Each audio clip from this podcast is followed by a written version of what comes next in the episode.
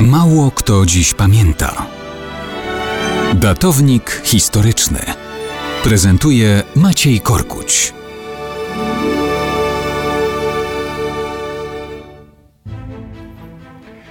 Mało kto dziś pamięta, że dokonane równe 100 lat temu, 9 października 1920 roku, uwolnienie Wilna spod władzy Litwy Kowieńskiej dokonało się nie tylko za sprawą akcji generała Żeligowskiego, ale też za przyczyną polskiego powstania wewnątrz miasta.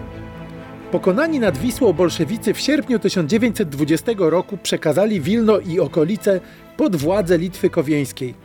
Kilka tygodni tych rządów nie zapisało się dobrze w pamięci mieszkańców. Szybko narastał konflikt między władzami a ludnością, między innymi na tle językowym. Protestowano przeciwko narzucaniu siłą języka litewskiego, o którym, jak wówczas pisano, ludność miejscowa nie miała pojęcia. Paradoksalnie w ten sposób była zmuszana, aby w kontaktach z narzuconymi władzami na powrót używać języka rosyjskiego. Żołnierze litewscy ostentacyjnie zrywali młodzieży orzełki przypinane do nakryć głowy. To wzmagało nastroje buntu i oczekiwania, że Polska, już teraz zwycięska, nie pozostanie w tej sytuacji bierna. 8 października rozpoczęła się akcja generała Żeligowskiego.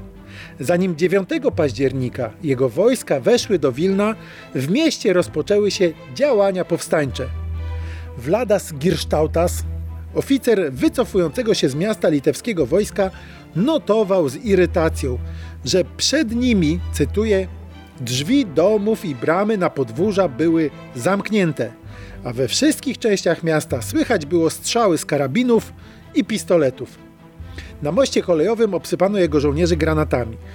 Polscy powstańcy opanowali już część ulic miasta. Żołnierze litewscy strzelali wprost w okna budynków. Girstautas pisał dalej. Cytuję: Nawet ze starych ruin zamku Giedymina jacyś zdrajcy nie powstydzili się strzelać do wojska litewskiego. W takiej sytuacji, kiedy po południu weszły do Wilna wojska żeligowskiego, entuzjazm mieszkańców był ogromny. Generał wspominał: Cała ludność wysypała się na ulicę. Pieśni, okrzyki i płacz mieszały się ze sobą.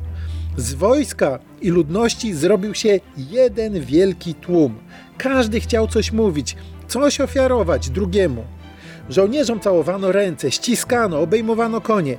Jakaś uboga kobieta wsunęła mi do ręki kawałek chleba. Jacyś chłopcy karmili mojego konia. No tak, wszak mieszkańcy witali przecież żołnierzy wracających, jak wówczas mówiono, do swojej ściślejszej ojczyzny.